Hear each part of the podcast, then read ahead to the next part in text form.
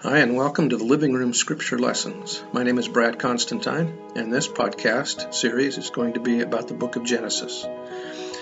Although this is not an official recording of the Church of Jesus Christ of Latter day Saints, every effort has been made to, to be as doctrinally accurate as possible. If you're interested in a deep analysis of the book of Genesis, you've come to the right place. I hope you enjoy what you hear here, and if you have any questions, you can share, link, and subscribe. Thank you. Hi, and welcome back to the Genesis podcast. This is going to be Genesis chapter 49. Now, this is going to be the blessing that uh, Jacob gives to his sons, their final blessing. President Hinckley said in speaking about uh, patriarchal blessings, he says, I hope we are encouraging those who are mature enough to understand the importance of a patriarchal blessing to receive one. So those uh, those are important things to have. So let's go ahead and get into this one, chapter 49, verse 1. And Jacob called unto his sons and said, Gather yourselves together, that I may tell you that what shall befall you in the last days. Through a careful study and consideration of the blessings of the Lord pronounced through Jacob upon his twelve sons, it is evident that they were not to share equally in the promises of the Lord. It is evident that the blessings given to Judah and Joseph were choice above the blessings pronounced upon their brothers. And that was by Richards. One's activities in, the, in his premortal life had an influence on his being born into a particular situation on this earth. Harold. Lee said, When the Most High divided to the nations their inheritance, when he separated the sons of Adam, he set the bounds of the people according to the number of the children of Israel. Now, mind you, this was said to the children of Israel before they had arrived in, in the promised land, which was to be the land of their inheritance. Then note this next verse For the Lord's portion of his people, Jacob is the lot of his inheritance. It would seem very clear then that those born to the lineage of Jacob, who was later to be called Israel, and his posterity, who were known as the children of Israel, were born into the most illustrious lineage of any of those who came upon the earth as mortal beings. All these rewards were seemingly promised or foreordained before the world was.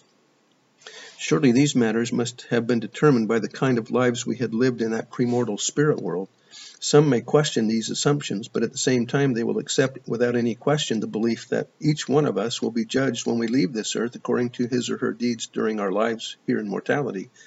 Isn't it just as reasonable to believe that what we have received here in this earth life was given to each of us according to the merits of our conduct before we came here? Also, in Deuteronomy, Moses recounted again the blessings given to each tribe.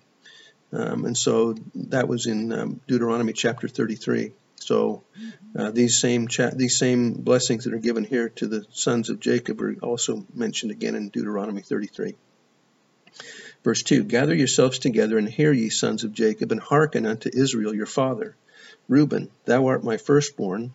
Oh, by the way, as we're going through this, um, remember that each tribe has a sign or a symbol that represents their tribe. Uh, so if you can think about uh, some of them, you'll be it'll be pretty obvious. Others not so obvious. Reuben, thou art my firstborn, my might and the beginning of my strength, the excellency of, of dignity and the excellency of power, unstable as water. Thou shalt not excel, because thou wentest up to thy father's bed, then defilest thou it. He went up to my couch. Simeon and Levi are brethren, instruments of cruelty are in their habitations. O my soul, come not thou into their secret, unto their assembly, mine honor be not thou united. For in their anger they slew a man, and in their self will they digged down a wall. Cursed be their anger, for it was fierce, and their wrath, for it was cruel. I will divide them in Jacob and scatter them in Israel. Judah, thou art he whom thy, thy brethren shall praise. Thy hand shall be in the neck of thine, of thine enemies. Thy father's children shall bow down before thee.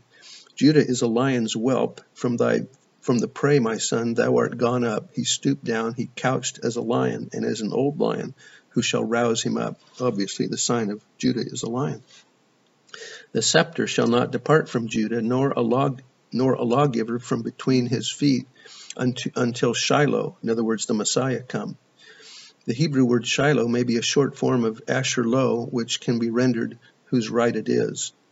Continuing verse 10, and unto him shall the gathering of the people be binding his foal unto the vine, and his ass's colt unto the choice vine. He washed his garments in, vine, in wine, and his clothes in the blood of grapes. His eyes shall be red with wine, and his teeth white with milk.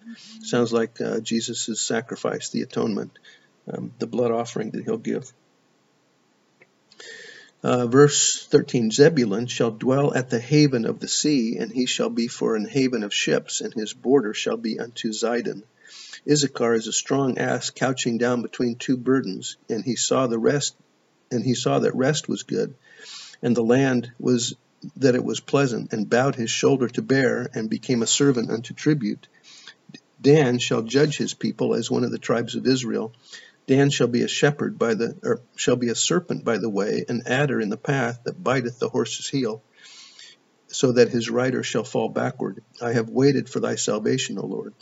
Gad, a troop shall overcome him, and he shall overcome at the last. Out of Asher his bread shall be fat, and he shall yield royal dainties. Sounds like he's going to be a baker.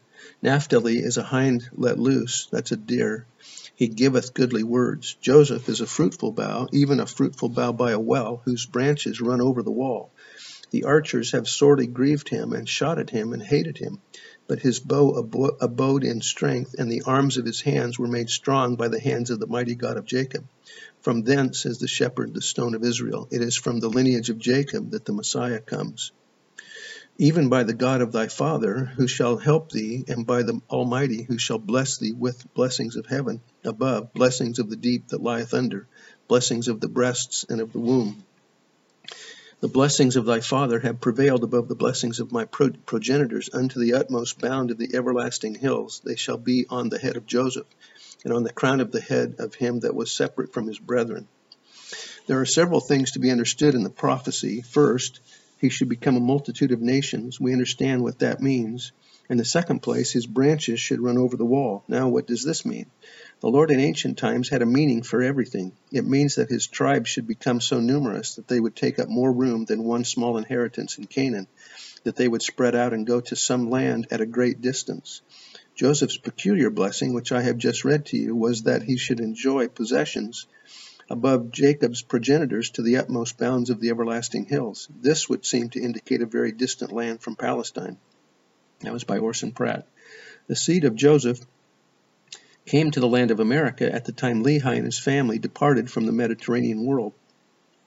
The land of America is specifically designated by the Lord as the land reserved for a remnant of the house of Joseph. I suppose that Jacob saw this land as well as Moses, and he designates it a land afar off. The utmost bounds would signify a very distant land. He said this land was over and above what his progenitors gave to him, and he would give it to Joseph.